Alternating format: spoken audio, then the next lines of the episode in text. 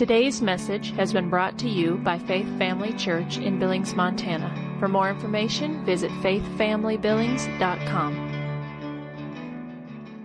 want to welcome everyone joining us online. Thank you for tuning in, and everyone in house, thank you for being here. Now you guys are going to see how much I shake up here. Praise the Lord. All right, my uh, message today is uh, children of God, how we relate to the Father. I'll start out by reading some scripture here.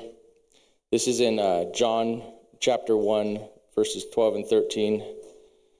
But to all who did receive him, who believed in his name, he gave the right to become children of God, who were born not of blood, nor of the, fle- the will of the flesh, nor of the will of man, but of God. And then in the Amplified, it puts it, uh, but to as many as did receive him and welcome him, he gave the right, the authority, the privilege to become children of God. That is, to those who adhere to, trust in, rely on his name, who were born not of blood, natural conception, nor of the will of the flesh, physical impulse, nor of the will of man, that, a, that of a natural father, but of God. That is a, a divine and supernatural birth. They are born of God, spiritually transformed, renewed, and sanctified. I'll go into some prayer. Father, we come before you and we just, uh, we thank you that we are able to be called children of God, that we, we have that supernatural birth through your Son, Jesus Christ. Um, we just, I, I just uh, ask that you use me to speak what you once spoke and to be a blessing to these people. In Jesus' name, amen. So the word children, uh, from the Greek, the word is teknon.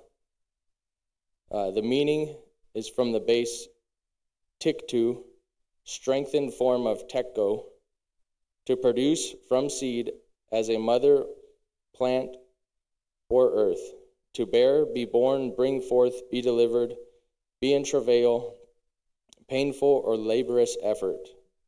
And uh, that, that's a, a child as produced, child, daughter, or son. And then the other definition is actually son, and that's it's spelled H U I O S, but it's pronounced Huios.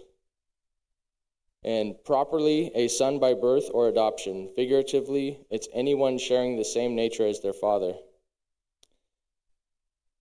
And uh, a little bit on that is, I mean, my real father didn't raise me. I was raised by my stepfather, and in that, I met my real father a few years ago, and you know, reconciled that relationship with him. And even though he didn't raise me, I have a lot of the same natures, and. We have a lot of the same common interests. We have, and I mean, we didn't grow up even in the same house, or I didn't grow up in the same house as him, but we still share those common interests, and we have that naturally with the Father. He, he puts those common interests and he puts his nature inside of us naturally when we're born of man. So if you have re- received Jesus as your Savior and Lord, you have become a child of God. Jesus did all the work to make it as easy as you saying, Yes, I receive you, Lord. I believe in you, Lord, and what you did for me. That is what qualifies you to be a child of God. It does not matter your race, background, or economic status. If you have not repented and made Jesus Lord, you are a creation of God, but not a child. I'm going to read that one again. If you have not repented and made Jesus Lord, you are a creation of God, but not a child. Until repentance happens, you are merely a creation. Anyone be- can become a child of God, but until you accept Jesus, you are not a child. It's Jesus who gives us the right to be children. So, how do we know we're children? And we're going to be flipping through lots of scripture today. I exceeded my limit back there in the sound booth, so. So we're going to go to uh, John 3:14.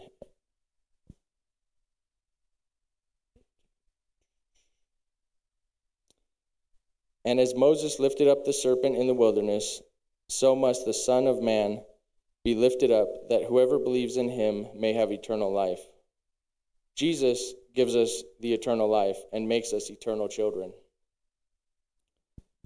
And we're going to bounce from there to Romans 8, verse 14. For all who are led by the Spirit of God are sons of God. For if you did not receive the spirit of slavery to fall back into fear, but you have received the spirit of adoption as sons, by whom we cry, Abba, Father. The Spirit Himself bears witness with our spirit that we are children of God. And if we and if children, then we are heirs, heirs of God and fellow heirs with Christ, provided we suffer with him in order that we may be also glorified with him. For I consider that the sufferings of this present time are not worth comparing with the glory that is to be revealed to us. For the creation waits with eager longing for the revealing of the, of the sons of God.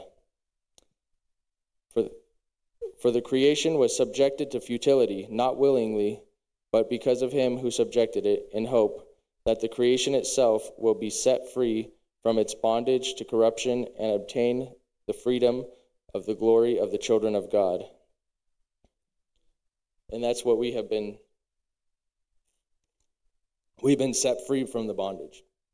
Christ come and set us free with his with his blood. And then we're going to hop to uh, Galatians 4. You guys can't keep up, it's on the screen. Hopefully. Galatians 4 4. Uh, but when the fullness of time had come, God sent forth his Son, born of woman, born under the law, to redeem those who were under the law, so that we might receive adoption as sons. And because you are sons, God has sent the Spirit of his Son into our hearts, crying, Abba, Father. So you are no longer a slave, but a son, and if a son, an heir through God. I mean, I had to give you two because in the mouth of two or three witnesses, there it is. So that's the confirmation, you know. We want to make sure we exegete the scripture and not just take one and make it what we want it. So. so if we are led by the Spirit, we are children of God. God has adopted us as children. Most adoptions come with great cost to those adopting. The price paid for our adoption was Jesus, blood shed at Calvary. So if then the blood of Jesus we have so if then by the blood of Jesus we have become heirs with him, we must suffer as he did. This can include being rejected and judged by our own people, being questioned about our actions, being ridiculed for our speech, or the ultimate suffering of being persecuted, beaten, or even killed for knowing we are born of God. And uh, the Holy Spirit dropped something on me when I was doing this study, and and I was just going along my day. And it says, he said, God is an investor. He invests in shares. We should also invest in shares, not stock market shares. And there's nothing against stock market people if you're in here. Uh, but we should be investing of shares of his gospel. Someone in, invested in sharing the gospel with you and someone else in them. If we are not investing time in sharing the gospel, we are not valuing the investment God put into us.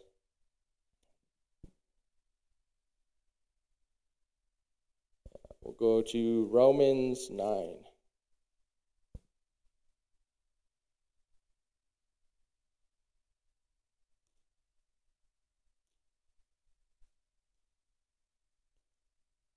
Verses 6 through 8. But it is not as though the word of God has failed, but for all who descended from Israel belong to Israel. Not all are children of Abraham because they are his offspring, but through Isaac shall your offspring be named. This means that it is not the children of the flesh who are the children of God, but the children of the promise are counted as offspring.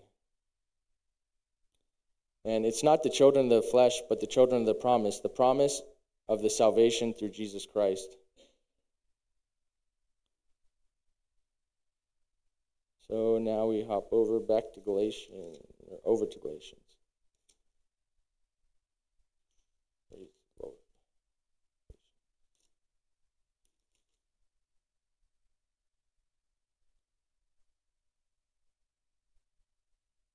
Verse 24 So then the law was our guardian until Christ came, in order that we must be justified by faith.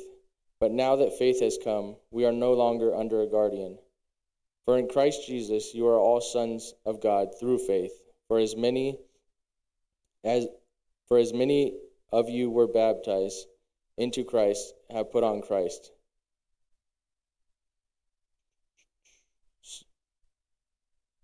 We can add the other. So there is neither Jew nor Greek, there is neither slave nor free, there is no male or and female, for you are all one in Christ Jesus. And if you are Christ's, then you are Abraham's offspring, heirs according to the promise. And it's it's by faith that we become sons and daughters of the Most High God. Um, Mark was mentioning in his sermon on discipleship that we take off our identity of the flesh and put on the identity of Christ. The new identity is from the new belief.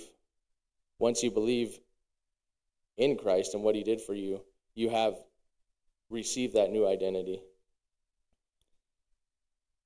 Um, so, verse 28, I'm going to expound on a little bit where it says, There is neither Jew nor Greek, there is neither slave nor free, there is no male or female, you are all one in Christ Jesus. This is not a verse that supports gender fluid, as some would twist. It simply means that wherever, whatever we were before Christ, it no longer matters. Because once we have come to know Him, He becomes the only thing that matters. Warm up.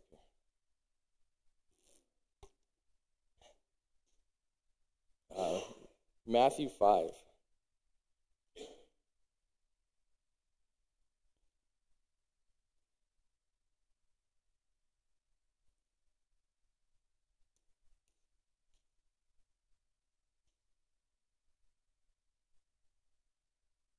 Verse 9 says, Blessed are the peacemakers, for they shall be called sons of God. And then later on down in the verse, or later on down in the chapter, it says in 44 and 45. But I say to you, love your enemies and pray for those who persecute you, so that you may be sons of your Father who is in heaven. For he makes this, his sun rise on the evil and on the good, and sends rain on the just and the unjust.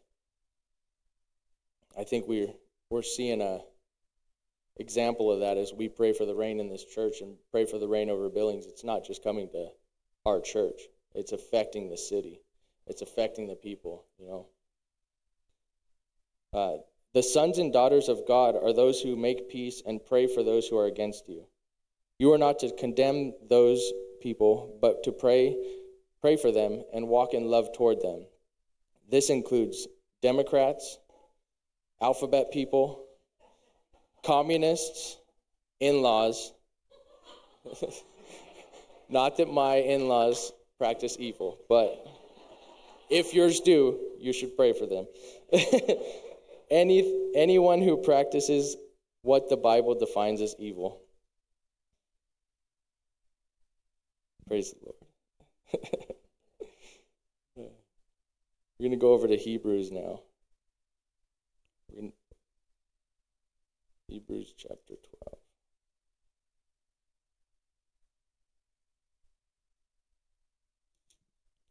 Starting in verse 4.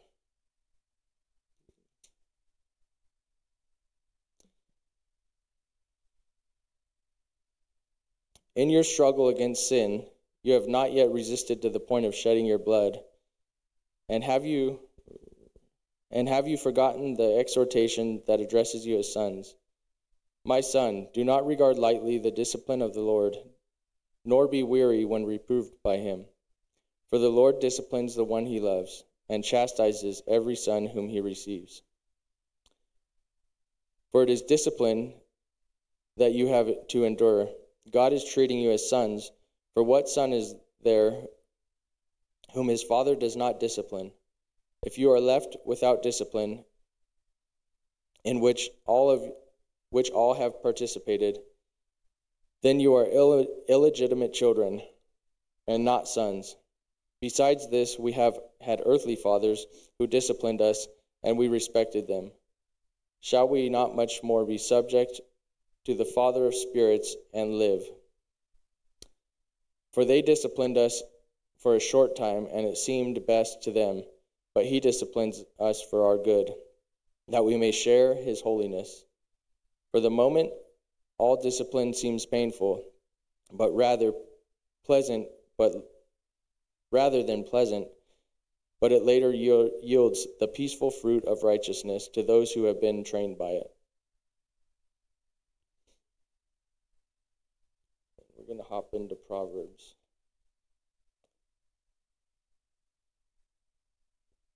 Chapter 19, verse 15.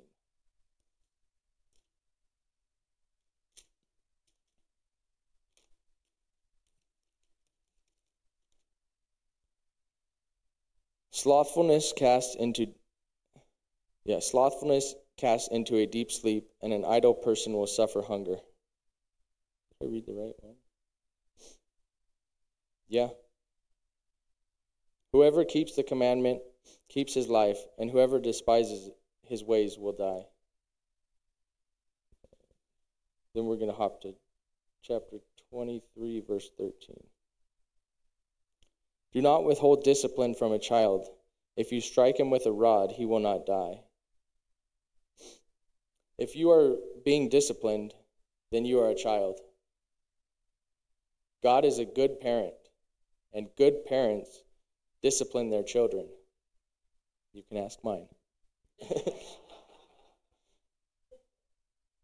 uh, if you are being disciplined by the Lord and the Word, don't take offense to it or automatically think it's an attack from the enemy. Take the correction as a blessing, knowing that you are loved. We know that all good things come down from the Father, so that would include the discipline that comes. Keep reverence and respect for your heavenly Father, knowing you are being pruned to yield good fruit. As scripture says in Matthew 17, or 7 17 through 20, we will be known by our fruits.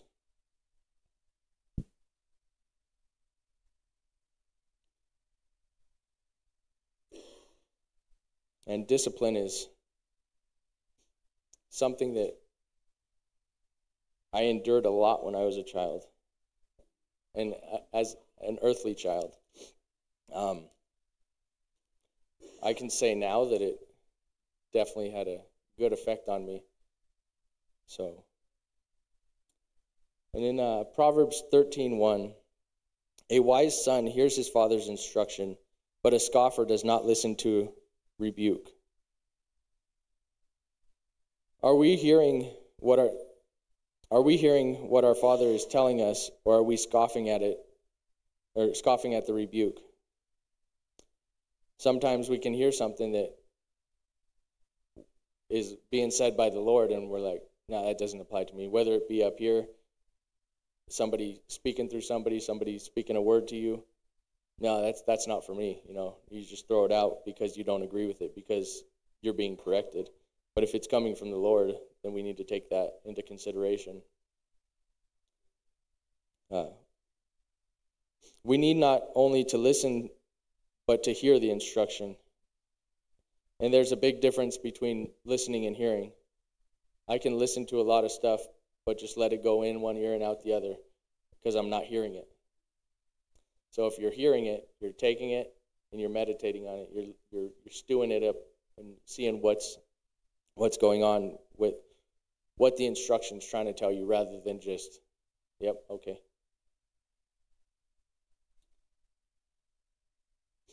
So then when we have heard that instruction, we need to put action to it. change isn't change until it's change. Great quote from uh, Maximized Manhood there. So the when I was growing up, I just I had a very rebellious spirit in me, and uh, anything that my dad would tell me, I, I just kind of was like, yeah, you're old. You don't know what you're talking about. And I remember there's times where he told me, because I would be hanging out with older kids. He's like, don't be hanging out with older people. They just want you to do stuff for them because they don't want to do it. And uh, I was like, yeah, whatever. You don't know. You don't know what I'm doing. You don't know how it is out here. You know, you grew up as a hippie. Leave me alone, you know?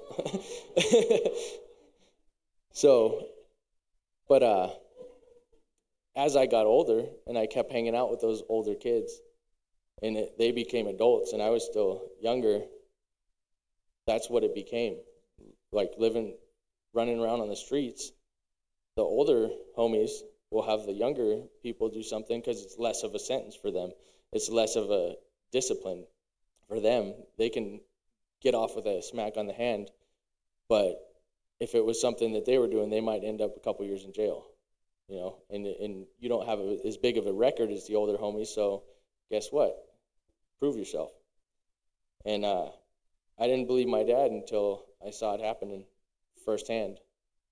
And if I would have listened to the instruction rather than uh, scoffing at his re- rebuke, it would have saved me a whole lot of trouble, you know. And the the, the same thing is uh, same thing applies. Everything in the natural is connected to the spirit. So the same thing applies with our relationship with God. If God's telling you something and you're just like, hey, nah, nope, nope, I'm to do this. He's trying to help you. He's trying to save you from something that you're going to get into that you don't want to be a part of. So. In the Old Testament, the term sons of God and children of God were mainly used of heavenly beings or covenant people. Adam was directly descended from God. Israel was in covenant with God and was called a son of God. The angels were referred, referred to as sons of God. In the New Testament, with the belief and acceptance of Jesus Christ as Savior and Lord, we become born again. This makes us direct descendants of the Father by faith and the Holy Spirit living within us.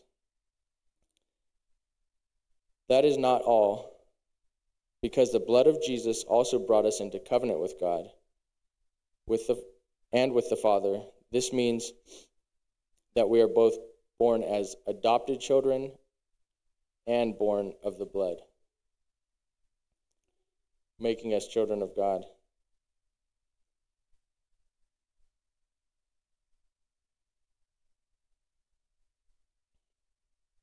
Okay, I'm going to tell you a joke. Because I want you to like me before you don't.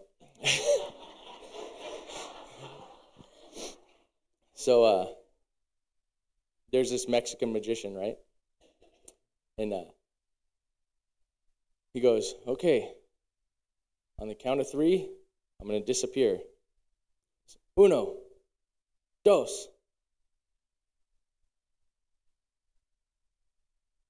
He disappeared without a trace.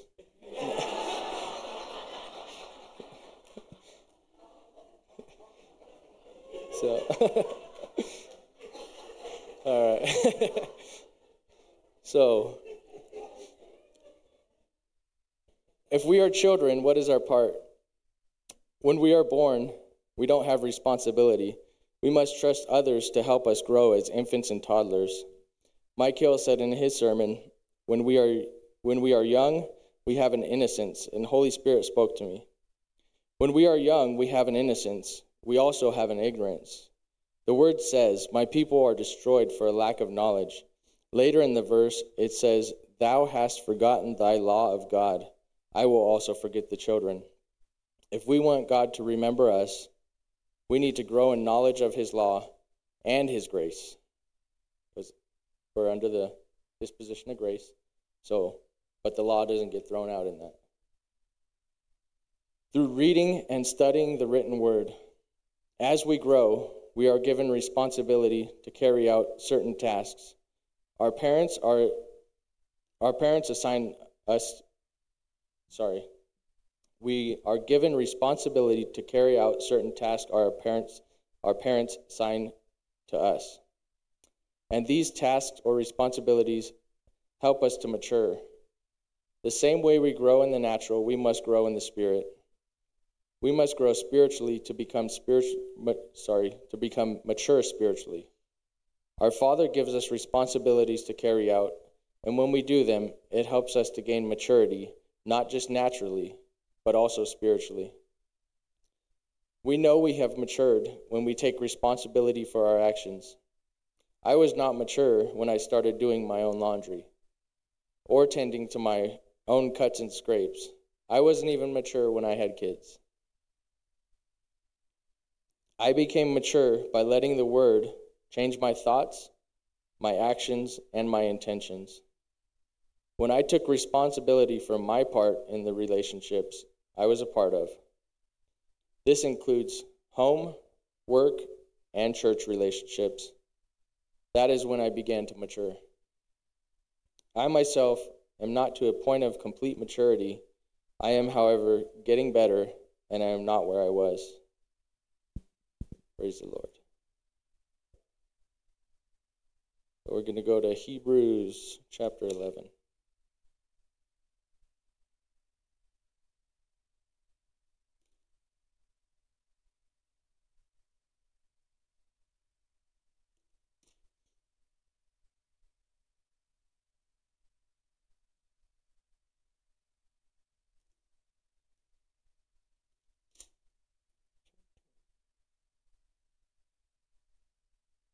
Verse 6 And without faith it is impossible to please him.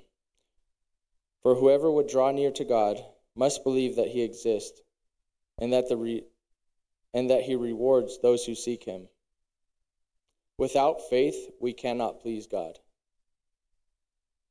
Therefore, we must have faith as a foundation of everything that we seek from our Father. Faith is what saved you and it is what God rewards. Matthew 1.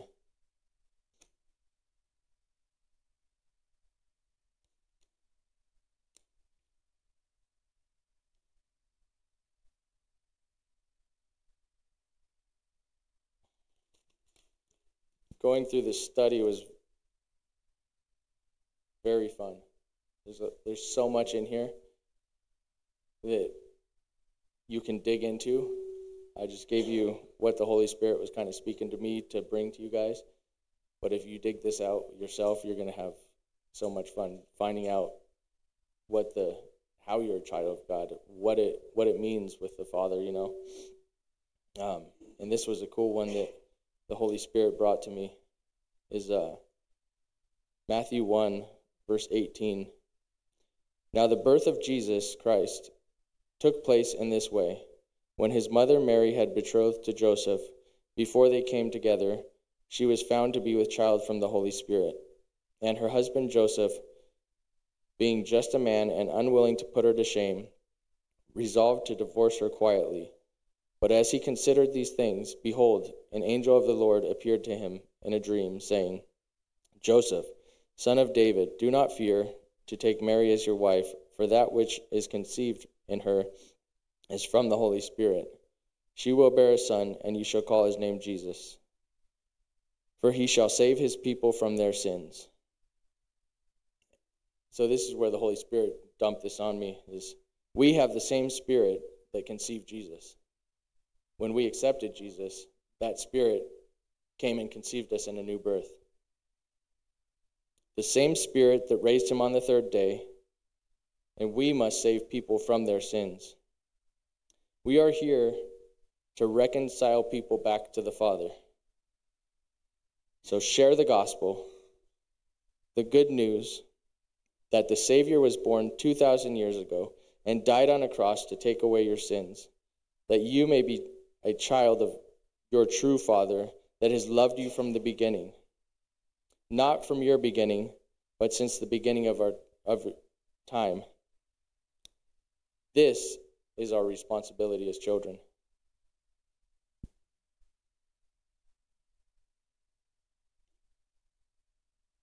And we're going to go Old Testament. Because the Old Testament is the New Testament concealed. So there's children that we relate to in the Old as well as the New. Deuteronomy 6.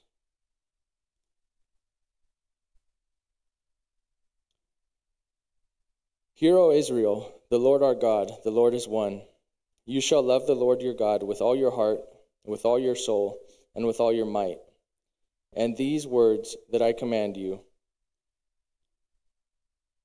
and these words that I command you today shall be on your heart. You shall teach them diligently to your children, and shall talk of them when you sit in your house, and when you walk by the way, and when you lie down, and when you rise.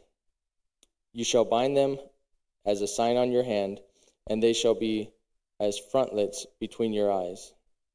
That should be right here, right in front of us. That Word of God should always be in front of us. Whether we're working, whether we're at home, we should always be bringing that Word up. In this verse, or sorry, in verse 4 is called the Shema, or the saying, a central teaching in Judaism that the Lord is one. This means we have one God. This is different than most other religions that serve many gods or goddesses. So we are to have no other gods or idols before the Lord. We love the Lord with we should love the Lord with all our heart, with all our mind, with all our soul, and as the New Testament says, or sorry, as this one says, and all your might, and as the New Testament says, with all your mind. You control your mind and you make sure that you're loving the Lord with all of it. You're not letting those thoughts or distractions come and take you off where the enemy wants you to be. And you shall keep all his commandments. Because even though we're not under the law, Jesus gave us commandments to follow. So those are commandments of grace. So we need to follow those. We are to teach them to our children diligently. This means in a way that shows care and conscientiousness in one's work or duties. We should be talking about them everywhere, everywhere we go, and in everything we do. When we go to sleep and when we wake up, this is our responsibility. So we're going to bounce over to Psalm now. Sorry, I don't have very good segues. We're just going scripture. and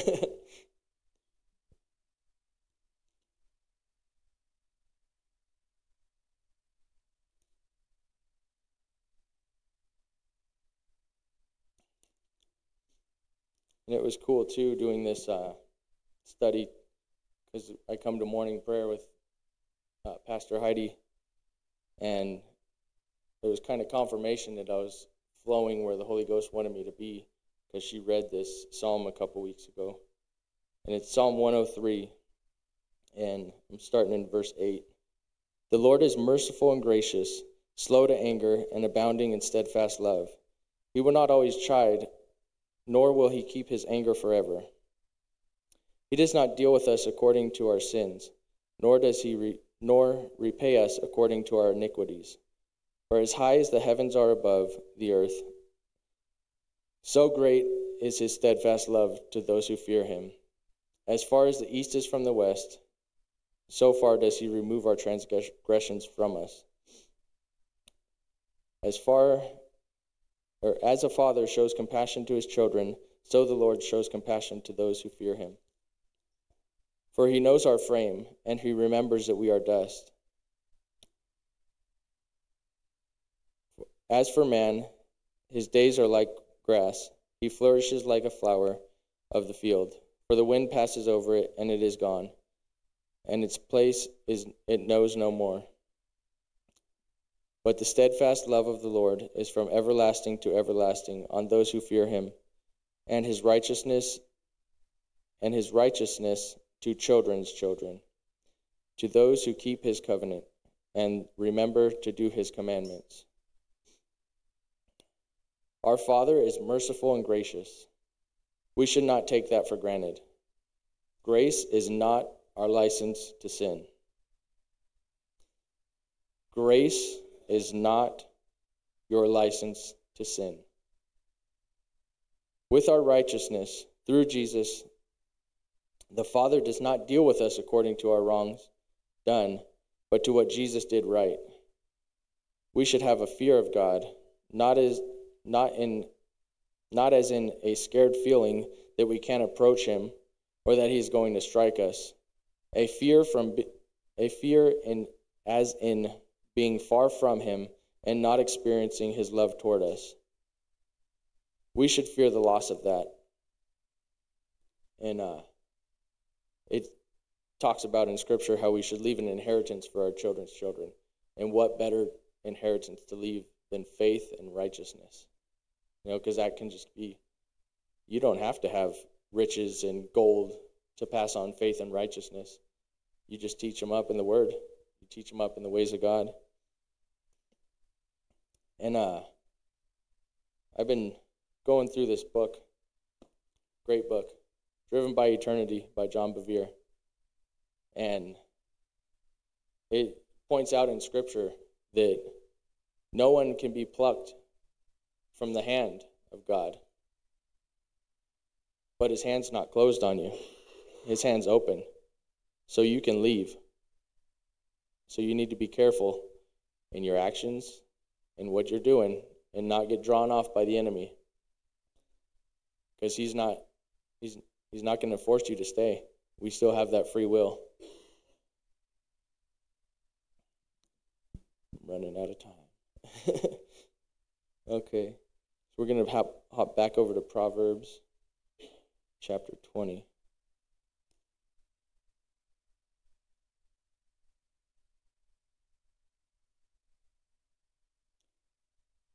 Verse 11. Even a child makes himself known by his acts, by whether his conduct is pure and upright. We will make ourselves known by our acts. If we are children of God, we need to keep pure acts.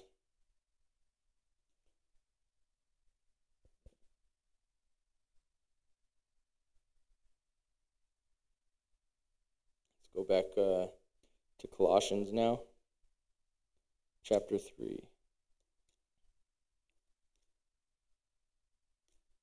And if you haven't read this book yet, I would definitely check it out. It changes your whole perspective on what you're doing in your day to day. What you're, you know, are, are you really doing things for God or are you doing them for yourself?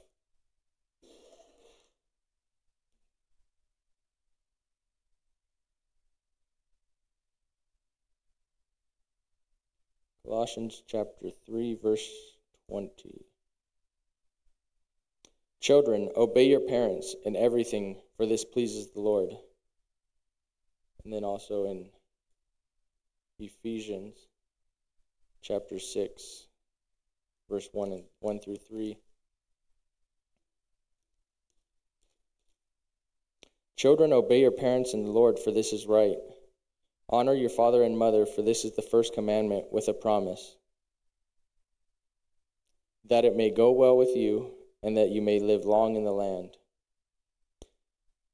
We must, we must obey the Father and honor the Father, as well as our earthly parents, because it pleases the Lord. If we want it to go well with us and we want to have long life, we must obey the Lord. And I don't know about you, but I know this place is getting worse, but I definitely want to have as much time as I can to go out there and share the gospel, to get as many people into heaven as I can. And if it if I'm following the Lord, it's going to go good with me. Whether I'm under persecution, you know, we find that contentment in Jesus Christ. It doesn't matter what situation you're in. If you're following the Lord, if you're obeying and honoring the Lord, then He's going to do the same for you. I don't know. We'll try and get through this one. John 3:36.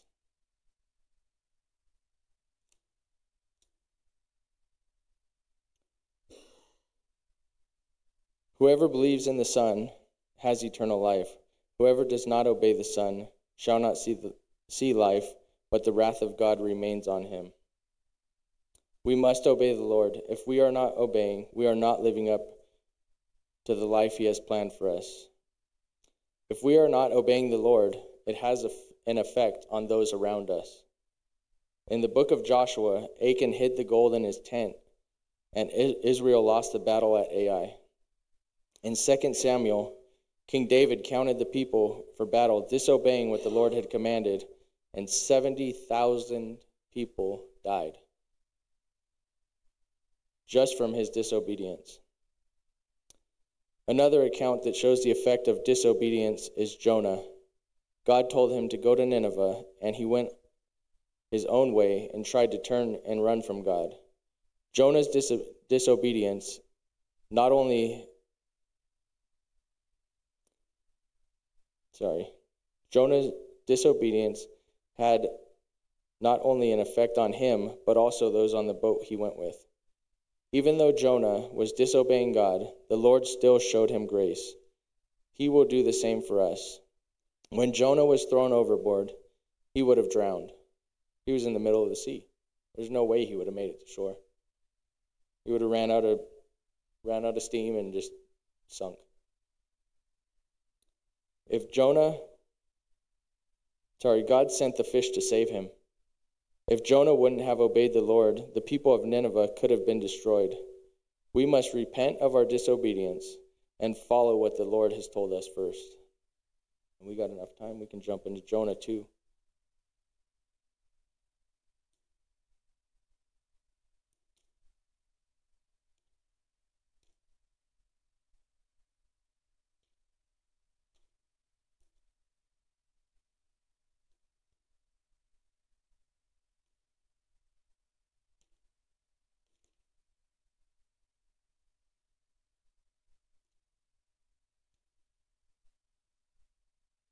if I can find it. There it is. So, uh, this is Jonah's prayer. We have time? 44. Go for it. All right. then Jonah prayed to the Lord his God from the belly of the fish, saying, I called out to the Lord out of my distress, and he answered me. Out of the belly of Sheol I cried, and you have heard my voice. For you cast me into the deep, into the heart of the seas, and the flood surrounded me. All of your waves and your billows passed over me. Then I said, I am driven away from your sight, yet I shall look again upon your holy temple. The waters closed in over me to take my life. The deep surrounded me. Weeds were wrapped around my head. At the roots of the mountains I went down to the land, whose bars closed up on me forever. Yet you brought my life from the pit. O Lord God, when my life was fainting away, I remembered the Lord, and my prayer came into your holy temple. Those who paid regard to vain idols forsake their hope of steadfast love. But with the voice of thanksgiving I will sacrifice to you.